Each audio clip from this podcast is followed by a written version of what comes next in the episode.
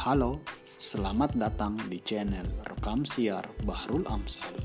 Di sini tidak berisi segala hal, tapi hanya rupa-rupa. Selamat mendengarkan.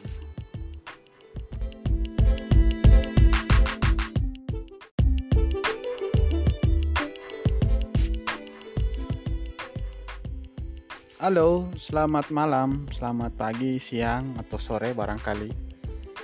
Tergantung teman-teman mendengarkan ini di saat kapan. Uh, ini rekaman uh, yang saya produksi ulang. Sebenarnya sudah terbit melalui YouTube ya.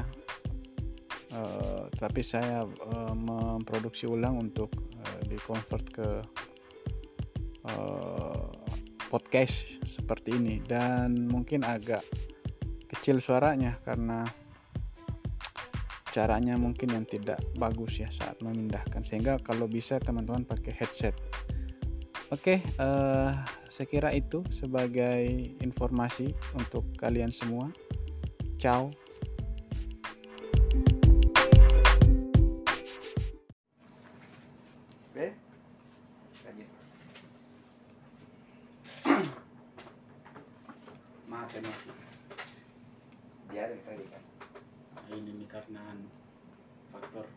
barangkali. Satu dua. Oke. Oke baik. Bismillahirrahmanirrahim. Assalamualaikum warahmatullahi wabarakatuh. Waalaikumsalam. Assalamualaikum warahmatullahi wabarakatuh. Waalaikumsalam. warahmatullahi wabarakatuh. Ini agar saya tidak kelihatan sendiri gitu ya. Jadi eh, di balik kamera ini ada beberapa teman-teman yang eh, menjadi bagian dari forum ini. Eh, dari komunitas Lemo Lemo ya komunitas Lemo Lemo yang bekerja sama dengan Renaissance Channel. Eh, seperti biasanya komunitas Lemo Lemo itu setiap malam Selasa itu memang rutin ya melakukan pertemuan dalam rangka untuk berdiskusi. Biasa di rumah saya biasa di eh, kafe-kafe terdekat yang sesuai kantong misalnya atau sesuai selera kita kan ya. Eh, nah eh, seperti biasanya pertemuan kita itu kita berdas berdasarkan eh, satu tinjauan ya. Dan di sini ada dua buku eh, yang kita pakai sebagai bahan diskusi hari ini. Buku pertama atau buku primernya adalah buku karangan Murtada Mutahari ya eh, mengenal epistemologi Islam. Ini sudah sering kali dicetak ya. Eh, buku ini saya kira menarik bagi teman-teman yang ingin mendalami eh, epistemologi terutama epistemologi Islam ya. Apa itu epistemologi? Epistemologi adalah satu cabang filsafat yang eh, mengelaborasi berkaitan dengan asal usul pengetahuan ya. Kemudian eh, alat-alat pengetahuan kemudian nilai pengetahuan dan lain dan lain dan lain semacamnya buku ini yang kita pakai selama ini dan hari ini kita tiba di bab keempat ya atau kelima ya. Keempat ya? Iya. keempat. Berkaitan dengan eh, tahap-tahapan epistemologi. Ya. jadi kalau eh, teman-teman membaca buku ini kita sudah sampai di situ. Itu buku yang pertama atau buku primer kita ya yang menjadi referensi utama selama ini.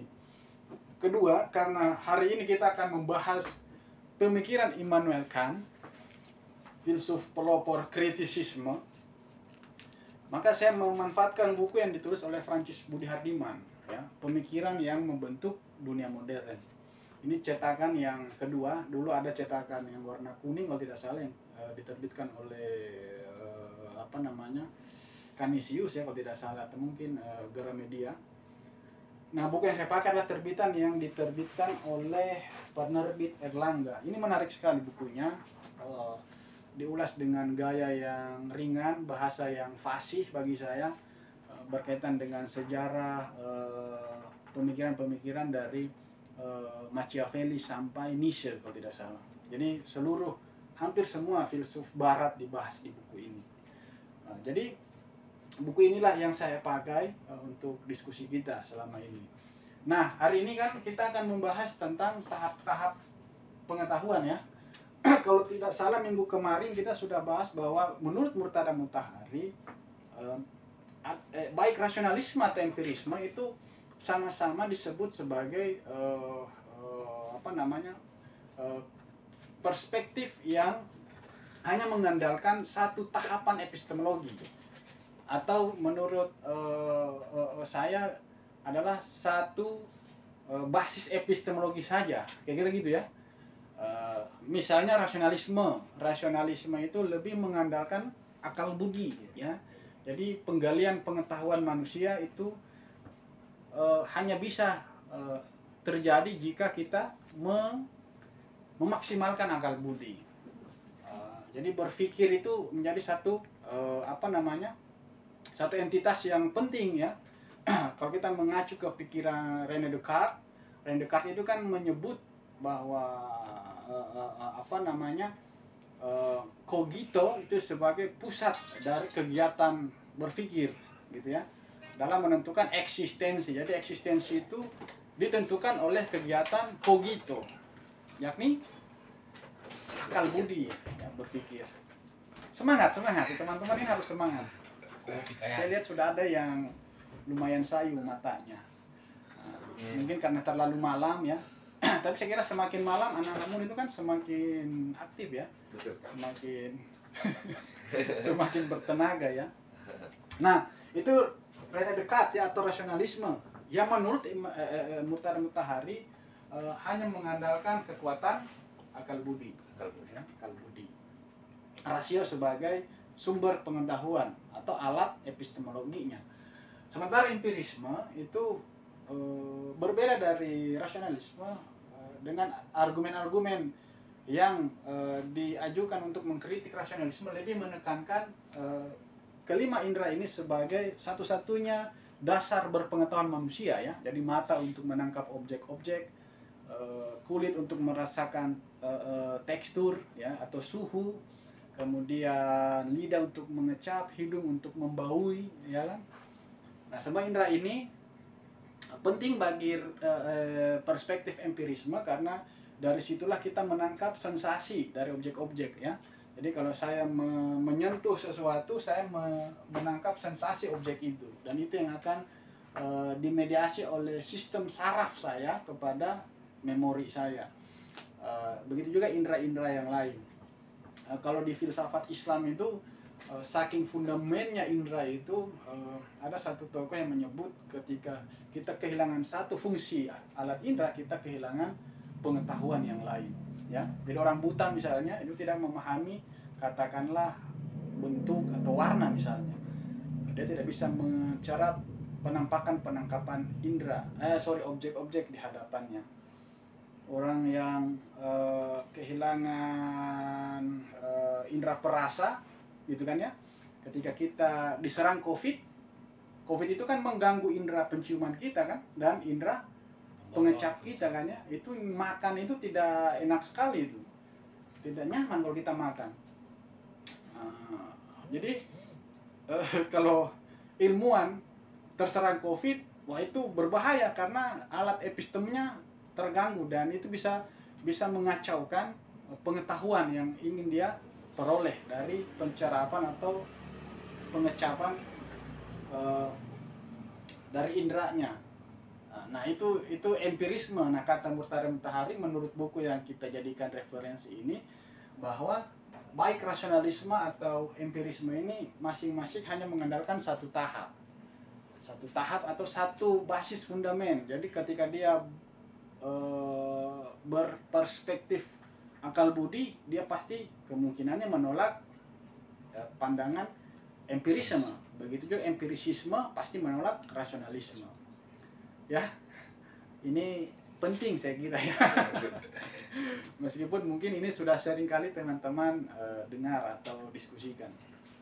Tapi karena kita hanya review, sehingga tidak ada salahnya kita eh, sedikit bahas itu.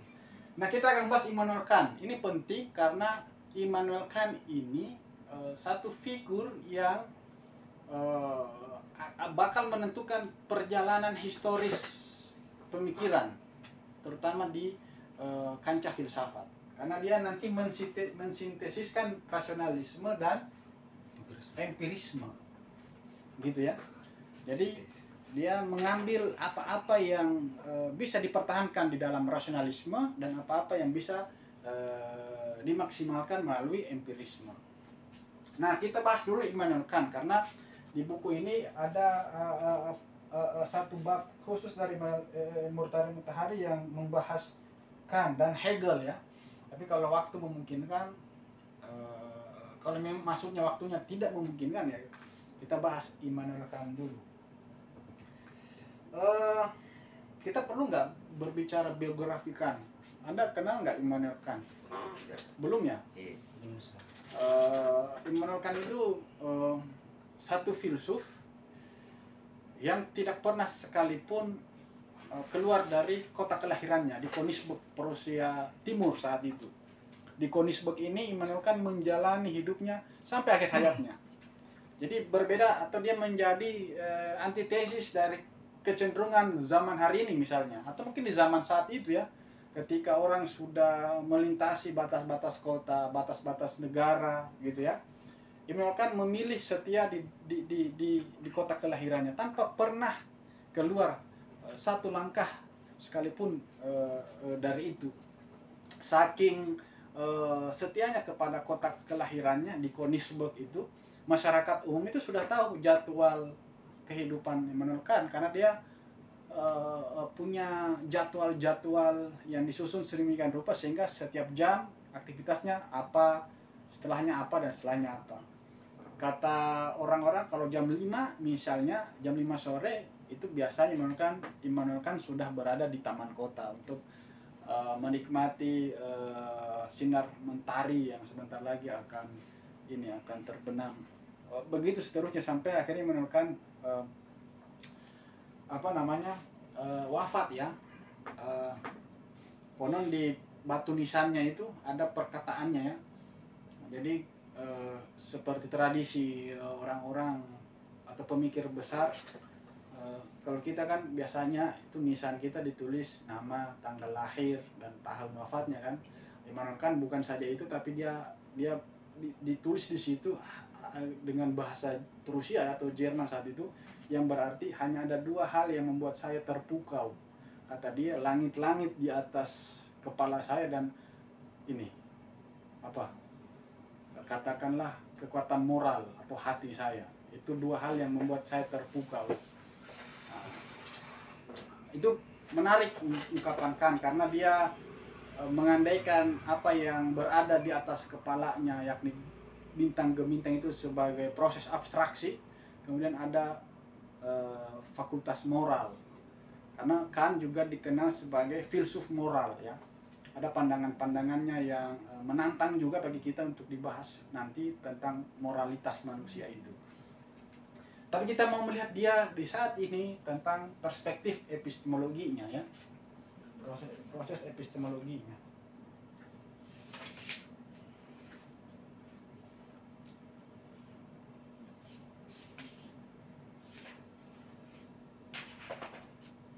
Sampai sini ada yang mau bertanya? Ada?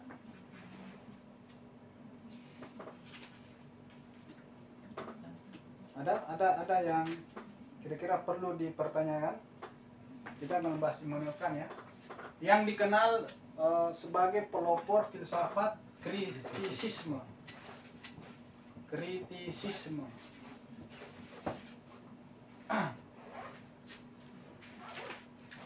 Jadi Kantlah yang mempelopori atau memperkenalkan suatu cara berpikir kritis ya. Eh, Apa makna kritis dalam dalam pemikiran Kant adalah dia keras kepada rasionalisme, begitu pula kepada empirisme. Itu tadi saya maksudkan dia mengambil apa-apa yang bisa eh, diunggah dari rasionalisme dan apa-apa yang bisa dia manfaatkan dari empirisme. Jadi dia dia tidak apa ya eh, dia tidak ekstrim terhadap rasionalisme begitu pula tidak juga kekeh kepada pandangan-pandangan empirisme walaupun dia disebut-sebut dibangunkan oleh satu filsuf ya empiris kalau tidak salah David Hume yang yang disebut oleh Kant dia telah membangunkan saya dari tidur dogmatis saya artinya selama ini kan kan terpengaruhi oleh perspektif rasionalisme Descartes. Tapi setelah dia membaca karangan David Hume, katakan David Hume lah yang membangunkan dia dari tidur dogmatisnya. Nah, nanti kita lihat dalam konteks apa ucapan ini ya akan menyebut itu.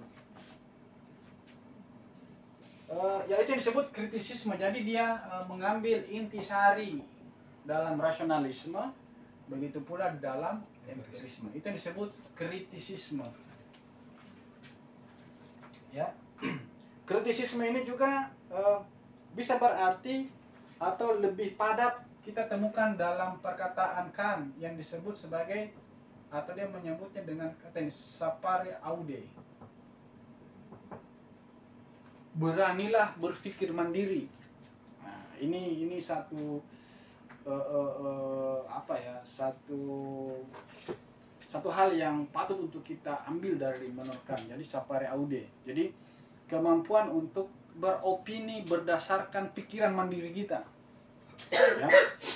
Jadi tidak mengandalkan hasil ijtihad orang lain, ya. hasil uh, uh, uh, opini kelompok gitu kan ya, Uh, atau fatwa-fatwa institusi uh, A atau institusi B, tetapi beranilah untuk mengandalkan kemampuan berpikir anda, ya. berpikir mandiri. Itu yang disebut kritisisme, kira-kira begitu. Saper aude. ini ini penting bagi saya dan saya kira ini hal untuk kita eh, eh, aktualisasi di konteks kita hari ini. Oh, ini ada ada kutipan menarik ini ya dari Immanuel ya. Saya bacakan ulang ya, bacakan ulang. Dia bilang begini, banyak orang tidak bahagia karena mereka tak dapat berabstraksi. Nah, coba bayangkan, kebahagiaan bagi Kant ditentukan oleh kemampuan orang berabstraksi. Semakin Anda mampu berabstraksi, berabstraksi itu maksudnya? Apa ada yang bisa menjelaskan itu? Abstraksi. Abstraksi. Ini spidol ini bagi kalian abstrak atau tidak ini? Tidak. Hah? Kenapa disebut tidak? Karena wujudnya masih ada yang saya Karena kita melihatnya dengan Iya. jelas ya berdasarkan indera kita, konkret ya, real ya. Mengabstraksi itu adalah mengkonseptualisasikan Ya, sesuatu di dalam alam mental kita ya. betul betul. Ya. Jadi dia menjadi tidak lagi dilihat sebagai benda-benda konkret yang bisa kita lihat, kita raba, eh, kita eh, cerap dan semacamnya ya. Tetapi dia sudah mulai di abstraksikan. Kita melihatnya dari perspektif akal budi ya. Jadi dia menjadi konsep ya. Dia menjadi gambaran atas sesuatu. Jadi ada gambaran spidol di dalam benak kita. Gambar spidol ini adalah kemampuan abstraksi manusia. Nah, katakan kalau kita tidak punya kemampuan itu, kita tidak bahagia. Kira-kira begitu. Nah, jadi Anda ini yang eh, selama ini mencari kebahagiaan simpel sebenarnya. Berabstraksilah. Kira-kira begitu. Eh, sederhananya ya berpikirlah begitu loh karena berpikir inilah yang menjadi eh, eh, eh, eh, apa ya wahana kita untuk mengkonseptualisasikan sesuatu gitu loh. Ya berpikir berpikir abstrak itu penting. Karena tidak semua yang kita pikirkan itu hanya bisa dipahami melalui bentuk-bentuk real objek-objek faktual gitu ya. Spidol ini Tidak memiliki makna. ya spidol ini eh, dia sesuatu yang konkret kan ya. Tapi dilihat dari abstrak abstrak tidaknya tidak lebih penting dari gagasan kebebasan misalnya. Kebebasan itu konsep abstrak ya. Ya? Iya. iya kan? Iya. kita tidak bisa melihat wujud konkret kebebasan itu apa. Nah karena dia hanya bisa diabstraksikan maka saya kira di situlah kebahagiaan dari seseorang. Karena dia bisa menaikkan taraf dari kemampuan berpikir konkret menjadi berpikir konseptual. Gitu. Jadi katakan kalau dia melihat situasi hari ini yang yang melihat bahwa banyak orang hari ini malas mikir katakan itu orang yang tidak bahagia. Iya kan? Jadi orang yang malas mikir, itu katakan tidak bahagia sebenarnya. Karena dia eh, apa namanya tidak punya kemampuan mengkonseptualisasi tidak punya kemampuan berpikir reflektif dan semacamnya dan semacamnya itu mungkin maksud dari perkataan Immanuel Kant tadi itu. Saya terpukau dengan bintang-bintang yang ada di atas saya dan moral dalam benak dalam kalbu saya. Jadi itu katakan jadi orang tidak bahagia karena mereka tak dapat berabstraksi ya. Jadi ada kan ya kelompok-kelompok yang tidak mau berpikir ya kelompok-kelompok masyarakat yang tidak ingin berabstraksi. Dia ingin literlek gitu kan ya tekstual dan semacam dan semacamnya. Nah, ya kan? Yang mendengar istihad. ya yang hanya mengandalkan kemampuan berpikir pihak lain ya. Karena malah malas mikir gitu-gitu kan ya. Di kelompok agama itu banyak yang saya kira seperti itu. Nah itu katakan tidak akan bahagia orang-orang yang begitu itu. Yang mengandalkan pikiran orang lain kemudian malas mikir gitu-gitu itu tidak bahagia Orang merdeka dapat mencapai perkawinan yang baik jika ia dapat mengabaikan kutil di, wilayah, di wajah kekasihnya dan melupakan lubang giginya. Nah, itu. Stop dulu.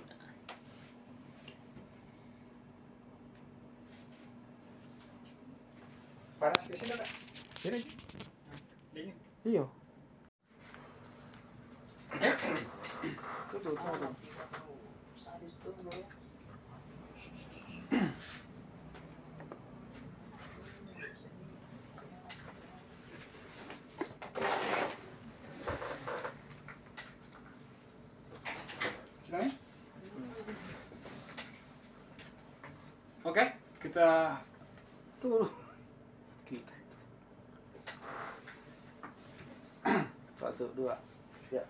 Baik, kita lanjut di eh, proyek filosofis Kant.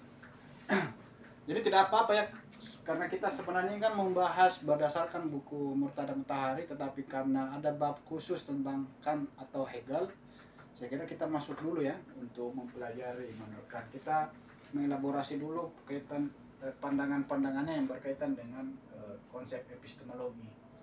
Nah, kalau kita mengacu ke buku eh, eh, eh, Francis Budi Hardiman itu eh, dijelaskan di situ apa yang disebut sebagai eh, proyek filosofis Kant.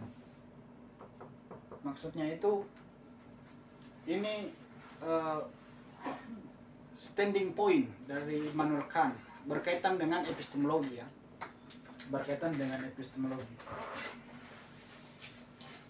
Jadi ini proyek pemikirannya. Artinya kalau kita mau mendalami eh, eh, basis-basis filosofis dari pemikirannya, pasti kita akan bersentuhan dengan apa yang diistilahkan eh, Hardiman itu sebagai proyek filosofis Kant. Eh, kalau kita membaca kritik eh, akal murni atau kritik akal budi dan semacamnya itu, terutama di kritik akal murni, kita akan menemukan tiga pertanyaan utama Kant, ya, yang yang disebut proyek filosofis Kant. Pertama itu dia bertanya begini, berkaitan dengan eh, kemampuan eh, manusia di dalam berpengetahuan, yakni adalah apa yang saya ketahui.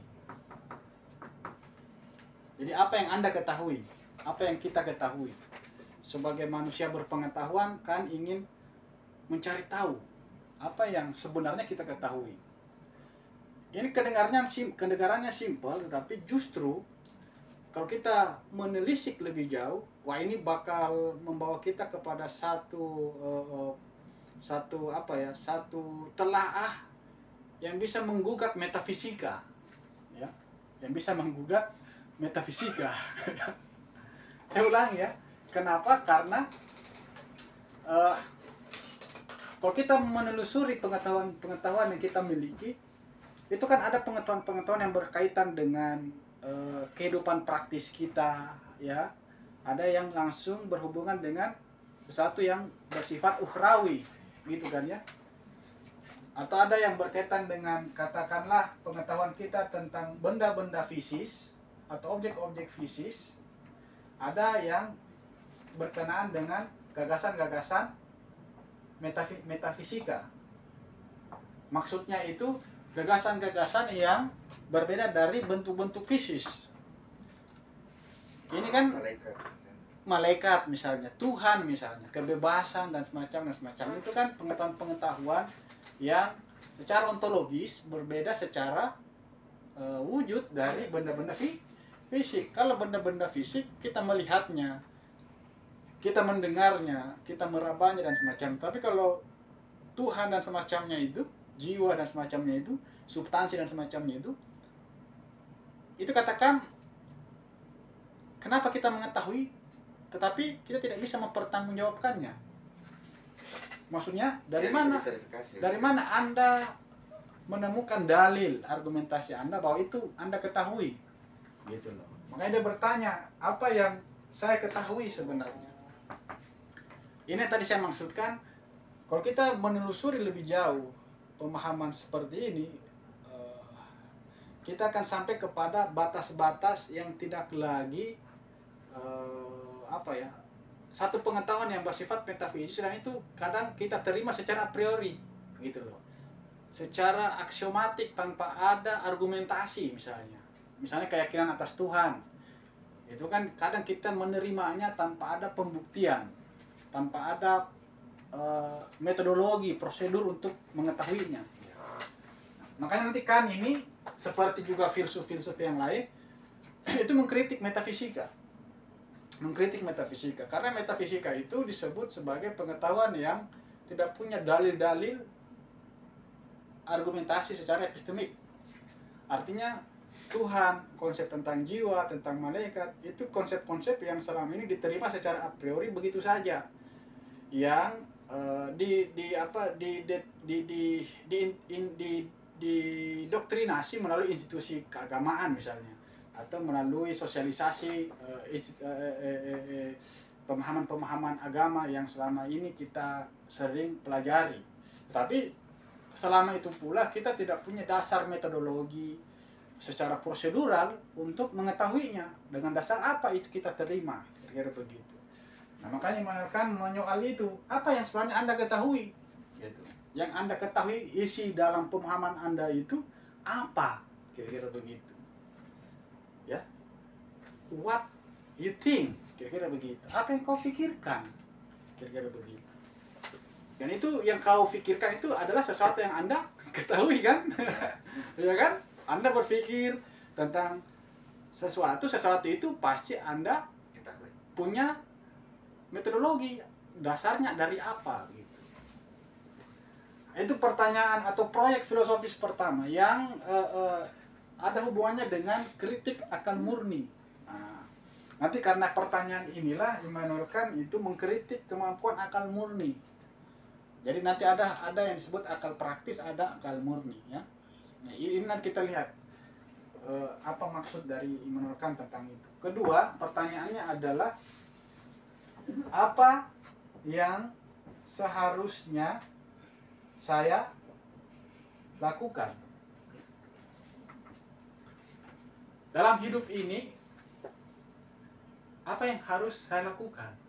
Kira-kira kan kalau kita mengidentifikasi seluruh tindakan kita perilaku kita itu kan kadang ada tindakan-tindakan yang tak bertujuan tindakan-tindakan yang anfaedah. Iya kan? Tidak bermaksud, tidak keotik begitu saja, terjadi begitu saja. Ya.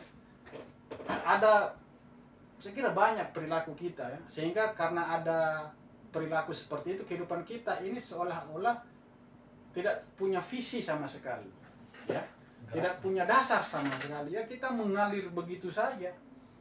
Gitu. Kita akhirnya menjadi seperti orang-orang yang gampang dikendalikan, ya kan ada ya tindakan-tindakan seperti itu ya. Yang kata analisis Sigmund Freud misalnya digerakkan justru melalui satu alam bawah sadar. Gitu kan ya? Anda ke sini dalam rangka apa sebenarnya? Kira-kira. Untuk apa? Ah, ah, ah, ah, Kajian rutin. kajian rutin kira-kira begitu. Itu berarti bertujuan. Artinya itu itu tindakan yang berfaedah ya. Itu tindakan yang eh, bijaksana. Tetapi ada juga tindakan yang sebaliknya kan? Kan kita kadang hidup ini ya mengalir begitu saja gitu kan ya. Yang penting bagaimana saya bisa Itu. eh, bagaimana saya bisa menikmati ya. Bisa bisa bebas melakukan apa saja. Nah pertanyaan itu akhirnya katakan mesti diajukan apa yang seharusnya saya lakukan ya. Mesti diingat atau digarisbawahi apa itu makna seharusnya? Anda ini sebagai makhluk eh, homo socius kayak gitu ya. Sebagai warga negara sebagai netizen atau makhluk beragama homo religiosa atau eh, animale rasional gitu kan ya.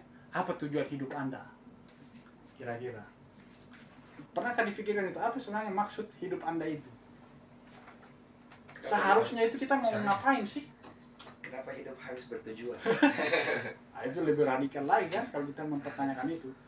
Mengapa hidup harus bertujuan? Nah, ya kan? Seharusnya apa sih yang saya harus lakukan? Nah, katakan demikian. Nah, ini nanti ada hubungannya dengan moral ya, dengan moralitas. Karena moralitas itulah yang memberikan kita pakem semacam visi dan semacam itu. Karena ada yang harus, ada yang tidak harus, ada yang boleh, ada yang tidak boleh, kira-kira begitu ya ada yang bernilai, ada yang tak bernilai, ada yang berfaedah, ada yang anfaedah, ada yang bermanfaat, ada yang tak bermanfaat. Nah, kehidupan kita ini kadang bermain di dua area itu. Ya. Syukur-syukur kalau lebih dominan yang bermanfaat. Tapi kalau yang tidak bermanfaat, wah itu seolah-olah hidup kita ini kehilangan makna, nihilis pada akhirnya kan. Dalam kritik masyarakat modern, banyak perilaku masyarakat modern itu lebih diarahkan kepada kegiatan-kegiatan yang anfaedah. Konsumerisme misalnya. Ya kan? Hanya. Nas. Ya, Rebahan. Apa itu? Rebahan. Kawan kawan rebahan. Iya. Itu maksudnya menyinggung buku saya ya. kawan rebahan eksistensialisme tubuh dan COVID-19. Ya COVID hari ini kan memporak-pondakan itu kan, menghancurkan gagasan hidup kita ya. Hidup kita akhirnya hanya di di apa di di diisolasi di dalam rumah tok saja. Itu kita yang sering keluar bekerja itu kan kehilangan visi ya dalam hidup ini sehingga nya- nyaris banyak orang yang kehilangan makna hidup ya. Di Malaysia itu riset terbaru karena Covid banyak yang bunuh diri. Ya karena hidupnya kehilangan makna. Selama ini kita diisolasi, dis- eh, dibatasi dalam hal berinteraksi dan semacamnya karena social distancing dan semacamnya itu banyak orang yang kehilangan makna.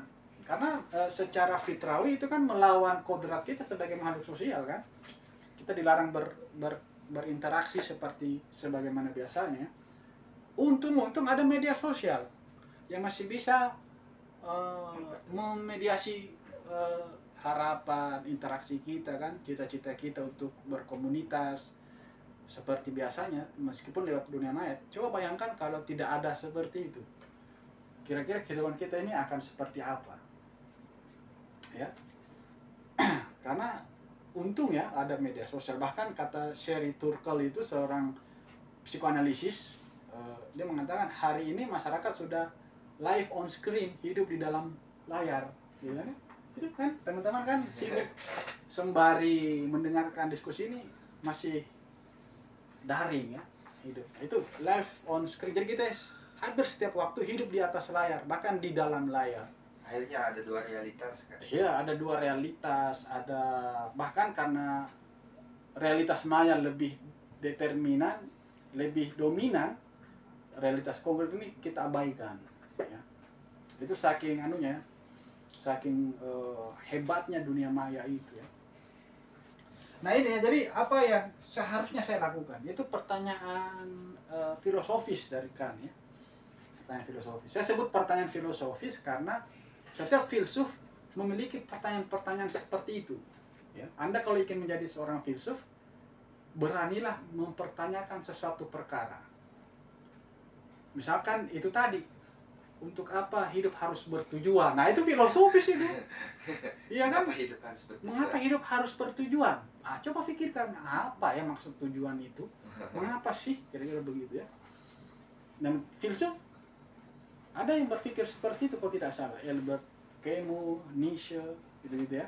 Itu yang berpaham nihilistik. Nihilistik tanda petik dalam pengertian bahwa kita ini hidup seperti Sisyphus. Ya ada mitologi Yunani yang seorang eh, manusia yang di di apa diberikan kutukan mendorong batu ke sampai ke atas puncak. Kemudian setelah di atas puncak batu itu digelindingkan ke bawah. Dia mendorong lagi terus ke atas. Begitu terus. Ya, hidup ini seperti itu ya. Jadi gitu jadi kalau anda ingin menjadi seorang filosof pemikir coba-cobalah mempertanyakan pertanyaan-pertanyaan seperti itu. Ya. Pertanyaan-pertanyaan yang kata eh, Socrates pertanyaan yang sebenarnya sederhana sebenarnya. Sederhana. Bukan pertanyaan yang canggih ya tetapi sederhana. Yang menyentuh realitas terdalam dari kehidupan kita. Misalnya itu tadi menyangkut kehidupan. Untuk apa kita harus bertujuan? Wah ya, kan? ngeri gitu kan kalau kita refleksikan terus menerus itu bisa-bisa kita menjadi seorang filsuf mutakhir. Gitu kan ya? Mungkin bisa ateis karena kadang kan eh, dari perspektif tujuan kan ada agama ada moral ada budaya yang memberikan makna ya arah kepada kehidupan kita ini itu yang kedua. Yang ketiga adalah apa yang bisa saya harapkan? Apa yang bisa saya harapkan? Wih, ini kan keren ini kan? Saya berharap kepada siapa sih? Kepada apa sih? Hari ini harapan-harapan kita kita kita kita hubungkan itu kepada agama kepada Tuhan ya kepada institusi negara gitu kan ya. Kepada komunitas gitu gitu ya. Itu yang men- menentukan kehidupan kita karena kita menggantungkan harapan hidup kita kepada hal-hal atau instansi institusi seperti itu. Tapi katakan kalau itu semuanya tidak ada apa yang bisa kita harapkan? Apa yang anda ingin harapkan? Ada yang bisa menjawab apa yang anda harapkan?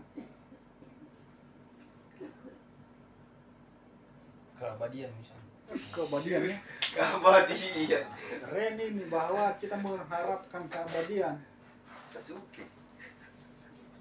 bisa ya?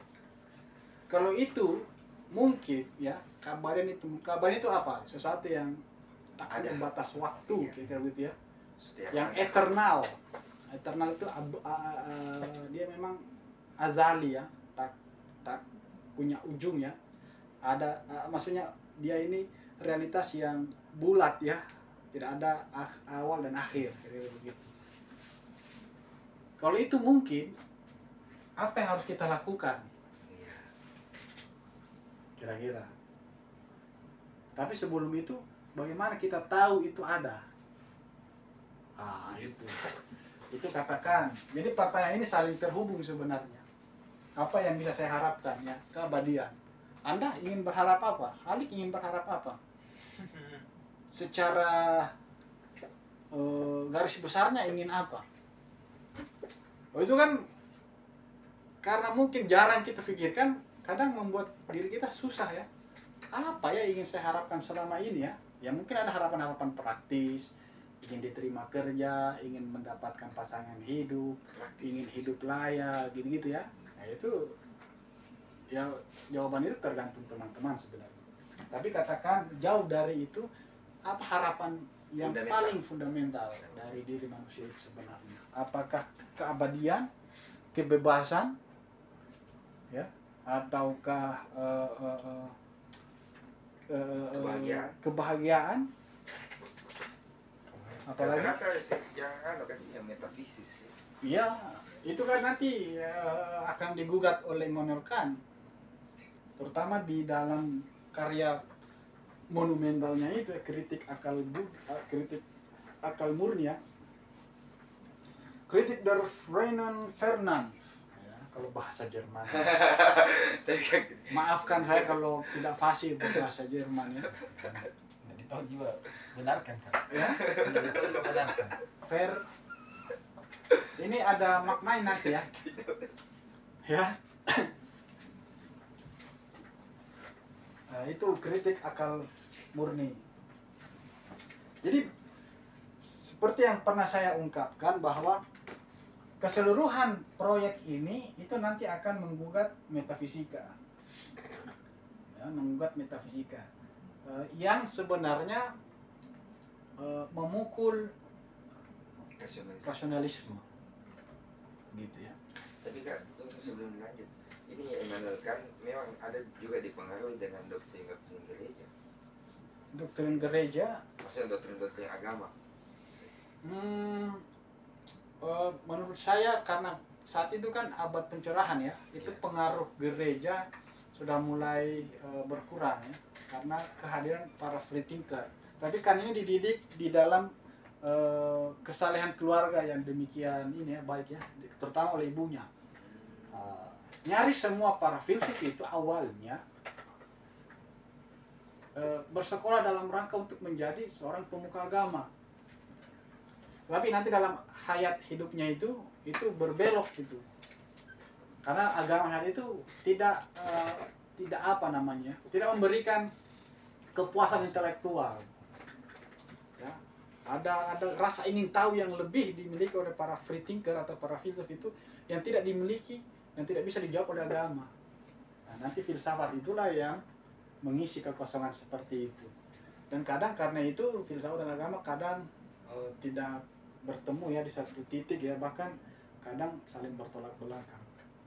Nah kan itu kira-kira seperti itu Eh, dia dia kalau di sini disebutkan kira-kira seperti itu Ya soalnya kan pertanyaan-pertanyaannya itu kak yang tentang harapan. Tapi kan biasanya muncul dari dogma-dogma agama kan. hmm. Stop ini dulu kak. Iya, tadi. iya Tidak lah. Doktrin itu ada menarik pietisme itu ya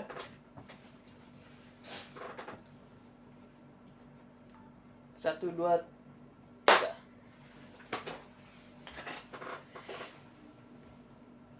Oke, jadi itu. Jadi tiga pertanyaan ini sebenarnya ada proyek eh, apa ya? Kalau kita menyebutnya proyek penghancuran metafisika oleh Immanuel Kant.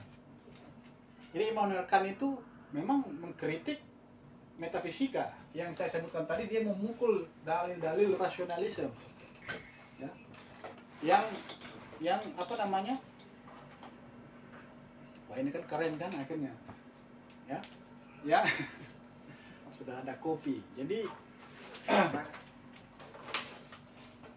ini intermezzo ya silakan silakan jadi itu ya eh, dia kritik terhadap metafisika.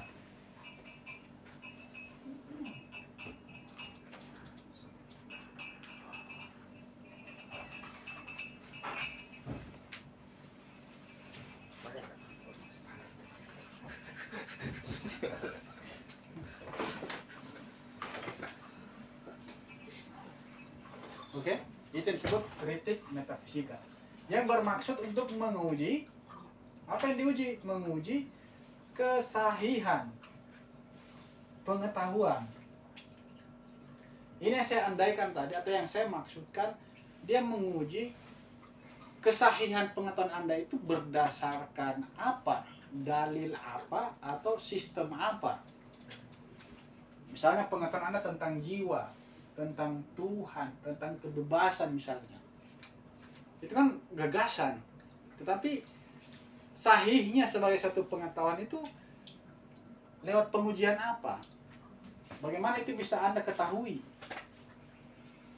Ini ini ini ini ada pengaruhnya dari empirisme itu. Empirisisme itu bahwa ada gagasan-gagasan yang selama ini kita terima secara a priori begitu saja tanpa ada pembuktian sebelumnya tanpa ada pengalaman sebelumnya teman-teman merasakan kopi, tetapi bagaimana tentang jiwa? Bagaimana tentang Tuhan? Kopi Anda bisa rasakan lewat pencerapan indrawi kan?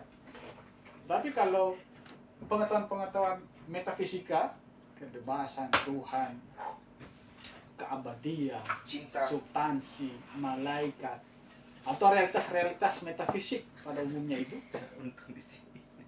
Itu itu melalui apa? Makanya katakan untuk itulah dia perlu menguji akal murni.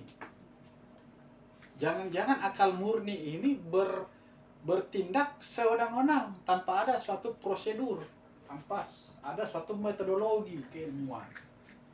Nah, makanya dia diibaratkan sebelum jadi sebelum anda eh, memproyeksikan satu ide satu konsep secara epistemologi uji dulu kemampuan akal Anda. Uji dulu perangkat epistemologi Anda. Salah satu pengujiannya ini. Apa yang saya bisa ketahui? Akal saya ini kan satu sumber pengetahuan yang kita manfaatkan sehari-hari. Apa yang bisa kita ketahui dari itu? Tuhan itu Anda ketahui dari apa? Apakah hanya melalui narasi kitab suci, dalil-dalil ayat eh, Al-Quran misalnya, atau itu anak uhid buki villa. ada kemampuan akal akal budi. Kenapa Haris? Ada biasa bi- mengatakan aku melihat Tuhan pada diri. Iya. Anak buki villa. Banyak itu yang terserah. kapan Ya, di Jody Itu kan film Ini ya. kan ini kan Kak, apakah mau lihat pengetahuan ini eh, terkategorisasi menjadi dua pengetahuan yang sifatnya ilmiah itu yang maksudnya yang yang hanya bisa didapat mendapat pengalaman empiris Iya. dan pengetahuan yang itu yang satu yang pengetahuan yang tidak ilmiah yang didapat dari pengetahuan dari kerja akal murni yang, yang didapatkan tadi itu Hmm. ataukah yang murni itu tidak dianggap sebagai sebuah pengetahuan yang di, yang Ah. dibahas sebagai pengetahuan itu disebut yang pengetahuan nanti ya karena kalau kita sudah masuk pertama pertama begini spirit kan awalnya itu ingin mengkritik pandangan-pandangan metafisika. Yang saat itu eh, diyakini begitu saja diterima secara a priori tanpa ada eh, argumen tanpa ada dalil. Kita menerima begitu saja konsep Tuhan tentang kehidupan akhirat surga dan neraka misalnya keabadian. Itu statement-statement yang kadang eh, tidak ada alasan-alasan yang kuat. Ada banyak pernyataan-pernyataan metafisika misalnya eh, dalam konteks agama eh, realitas surga misalnya yang dituliskan dalam Al-Qur'an. Itu kan tidak bisa kita buktikan. Selain daripada melalui Al-Quran kan tapi bagi Immanuel Kant karena dia sudah mentalak pendekatan seperti itu ya akal inilah satu-satunya. Kemampuan harus dia maksimalisasi tetapi bagaimana caranya gitu Berarti kan itu anu kak, apa namanya? Dia tidak uh, berhenti pada persoalan mempertanyakan sesuatu itu. Dia kan mereview kembali apa yang menjadi Hmm. pemahamannya sebelumnya. betul Tuh. Tapi dia tidak berhenti, tapi dia mencari. dia mencari kemampuan Alasan. mandiri apa Iya. makanya nanti ada ada ada kategori-kategori ya yang tadi itu disebut ketika lolos kepada dan masuk berdasarkan kategori itu maka sesuatu disebut il ilmu.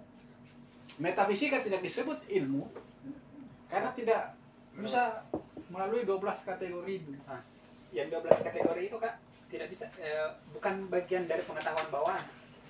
Kan kan kan, Hmm. kan kan menolak itu pengetahuan bawaan karena dianggap sebagai pengetahuan yang sifatnya metafisis Hmm. apakah 12 kategori itu dikatakan sebagai pengetahuan bawaan atau pengeta 12 kategori itu lahir dari pengalaman baru bisa kita dapatkan kesadaran 12 kategori itu hanya melalui proses pengalaman Hmm. Nah, ini menariknya ya. Eh, maka tadi saya maksud, saya, saya, saya, saya katakan Kant tidak sepenuhnya menolak rasionalisme. Begitu pula tidak sepenuhnya menolak empirisme. Nah, 12 kategori ini nanti kita eh, lihat lebih jauh ini kan ada bau-bau rasionalismenya ada bau-bau rasionalisme dalam pengertian sudah ada di dalam eh, ini akal ya 12 kategori itu. Yang katakan pengetahuan itu disebut ilmu jika 12 kategori itu. Sudah sudah bisa diverifikasi melalui itu. Nanti kita eh, lihat itu ya bagaimana proses sesuatu yang kita tangkap melalui sensasi masuk kepada 12 kategori. Karena kalau tidak ada itu maka itu metafisika itu tidak mungkin karena tidak ada tidak lolos verifikasi. Bukan verifikasi tes wawasan kebangsaan ya. Itu 12 kategori. Ada 12 kategori ini.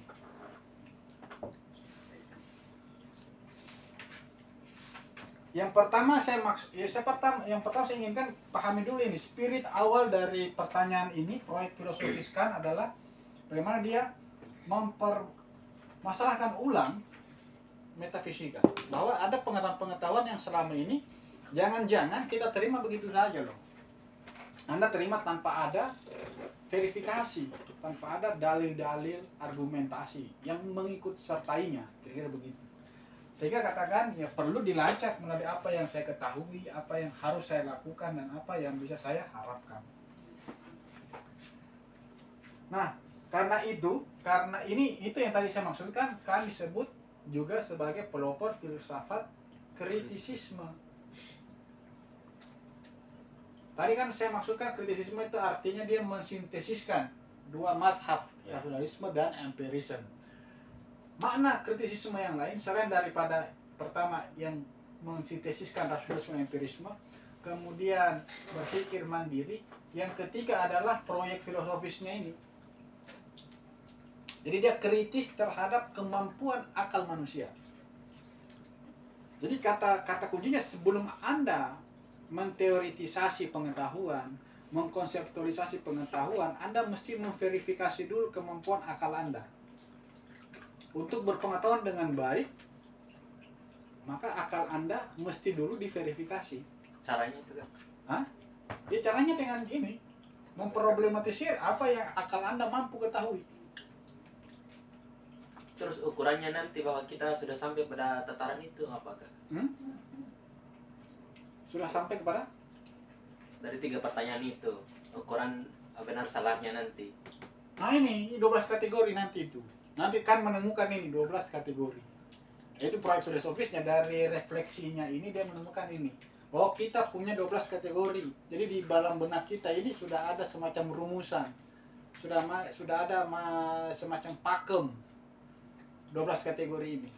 Landasan kan itu kak mengatakan bahwa 12 kategori itu merupakan ukuran uh, sesuatu hal dikatakan pengetahuan itu apa kak? Kenapa dikatakan bahwa pengat- sesuatu hal itu baru dikatakan pengetahuan ketika dia melewati 12 kategori itu? Apa landasannya kak? Ini proyek re- anunya refleksinya ini.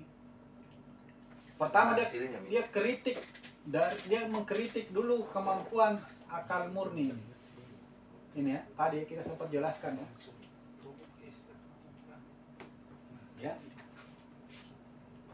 Jadi abstrak itu kan? Hah? yang tentang abstrak itu tadi yang bicara ya tentang dia tentang intinya begini dia mengkritik atau berusaha untuk mengajukan suatu eh, pandangan baru tentang proyek ini.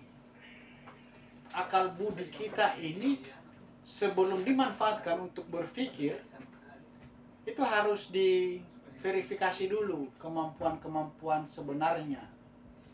Sama dengan analoginya.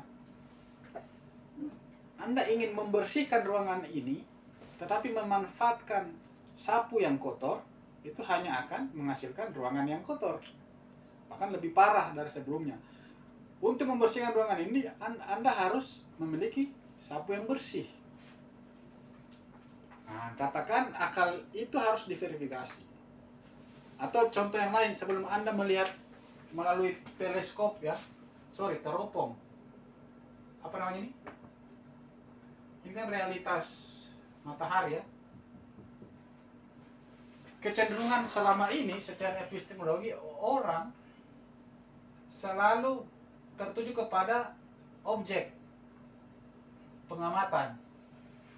Ya kan?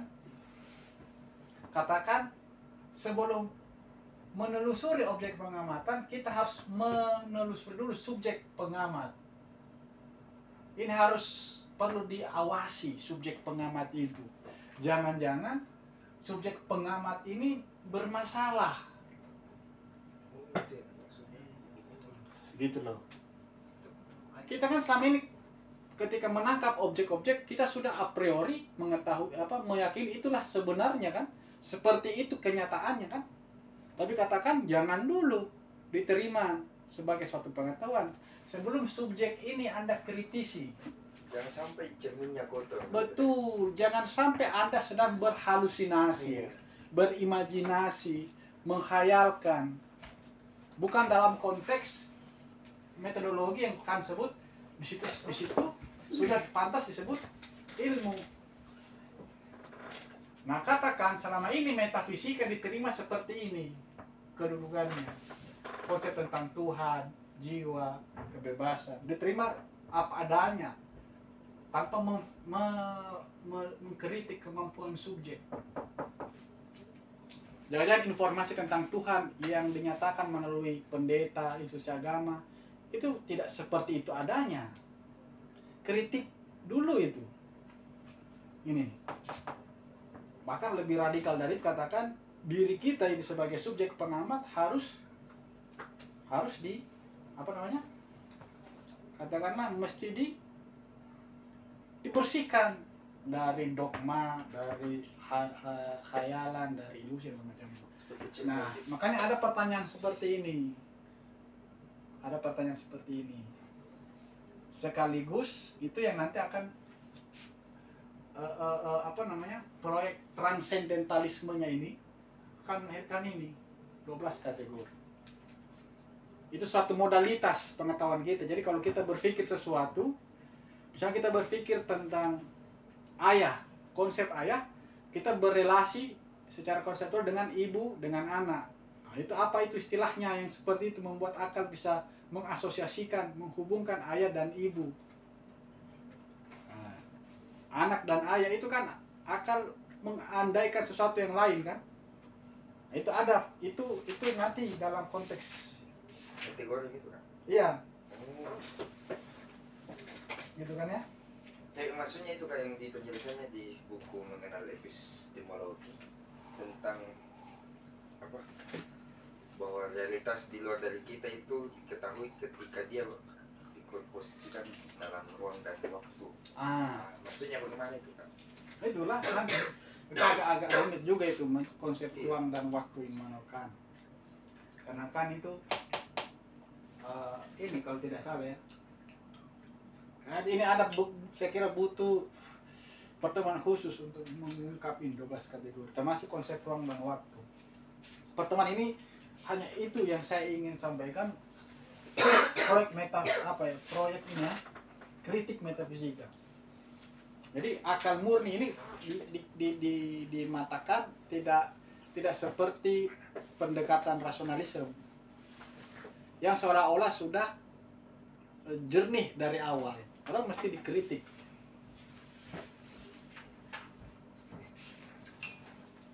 Ada pertanyaan lain sampai di sini? itu tadi kak yang pengetahuan yang metafisis Hmm? eh, hanya mau mempertegas saja apakah ya kan maksud itu pengetahuan metafisis itu sebenarnya pengada cuma tidak dikatakan ilmiah ketika Itu tadi. Iya. Kalau dia belum lulus uji 12 kategori, tapi dia mengakui pengetahuan Ada. metafisis itu ada tapi keberadaannya itu tidak bisa disebut ilmu. oh. Dia disebut Lalu ilmu dia sebut ketika apa? 12 kategori. Hmm. Menurut kan itu dia sebut apa itu kak? Hah? Sekedar pengetahuan. Sekedar Ya apa ya? halusinasi. ya terlalu ekstrim kalau kita sebut halusinasi ya pengetahuan Sekedar common pengetahuan. Ya, common sense. itu ada istilahnya kan itu lasting ansial bagaimana itu oh itu itu nanti ya kalau kita sudah masuk ke tahap kritik eh, atau apa eh, Ansi. proyek transendentalisme Bahasa Jerman itu ya.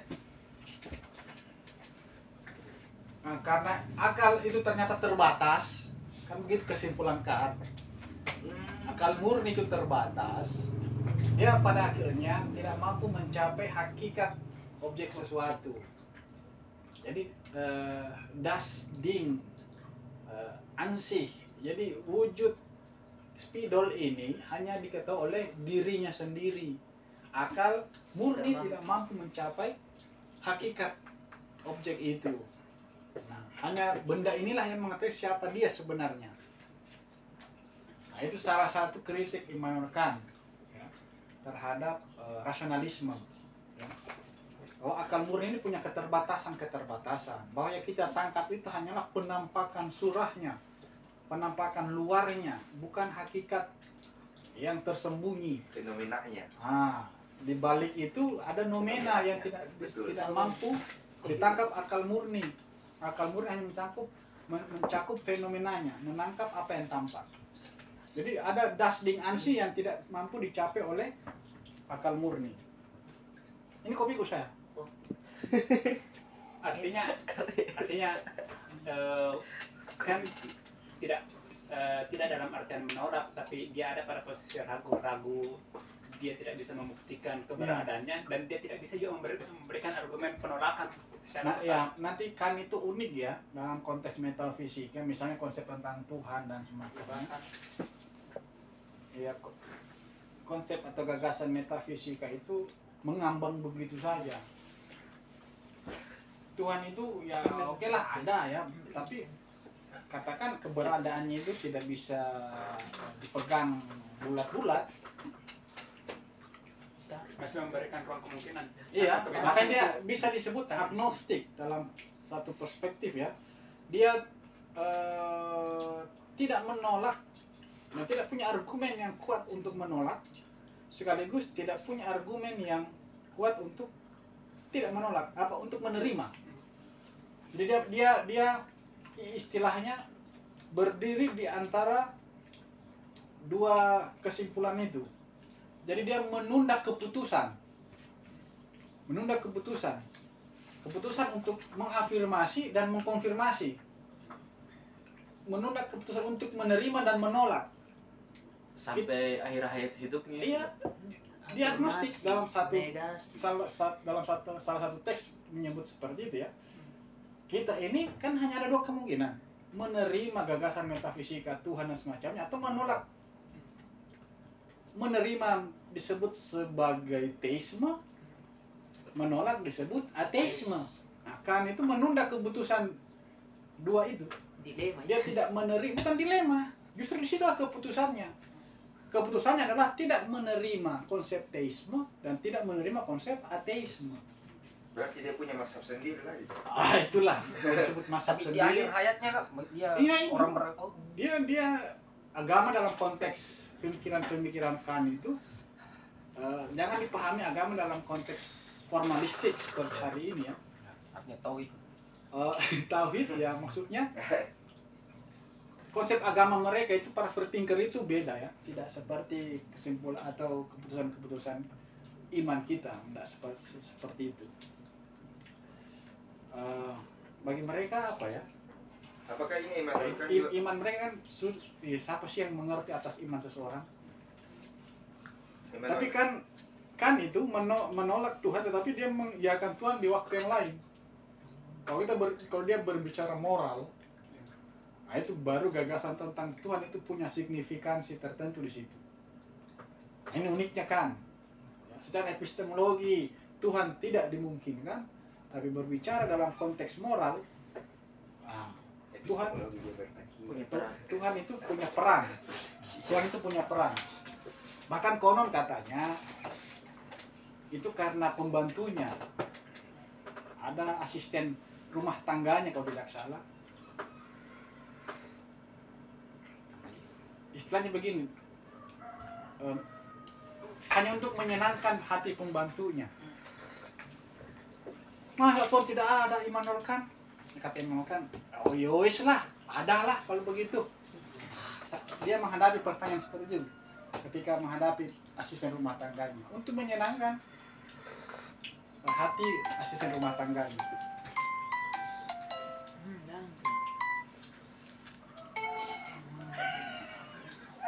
maksudnya barangkali kak barang siapa yang mau sekali ya. diberikan argumen seperti ya. itu iya ya ya ibaratkan dia berposisi seperti sekedar pemikiran pembantu gitu. Ya Oh, gitu. katakan begini Tuhan itu bagi dia tidak begitu signifikan tidak mempengaruhi kehidupannya. Tapi bagi pembantunya yang meyakini itu ya mungkin berpengaruh kan?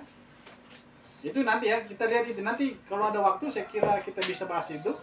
Tapi secara epistemologi teman-teman sudah bisa menangkap ya apa yang diharapkan dari forum ini ya. Saya kira itu dulu teman-teman. Kita sambung ke pertemuan selanjutnya. Eh, masih dengan Immanuel Kant. Ini agak sedikit berbelok diskusi kita. Yang awalnya membahas pikiran-pikiran Murtada Mutahari tetapi ya dia me- menyentuh juga Immanuel Kant ya. Jadi kita harus bahas Immanuel Kant. Akan riskan mempelajari filsafat Islam yang kadang mengkritik filsafat Barat tapi tidak memahami filsafat Barat. Nah, itu agak riskan itu teledor kita ber- berbicara filsafat Islam tanpa memahami konteks kritiknya. Gitu. saya kira itu. Wabillahi taufiq wal hidayah. assalamualaikum warahmatullahi wabarakatuh. Bagaimana nih Kalau kita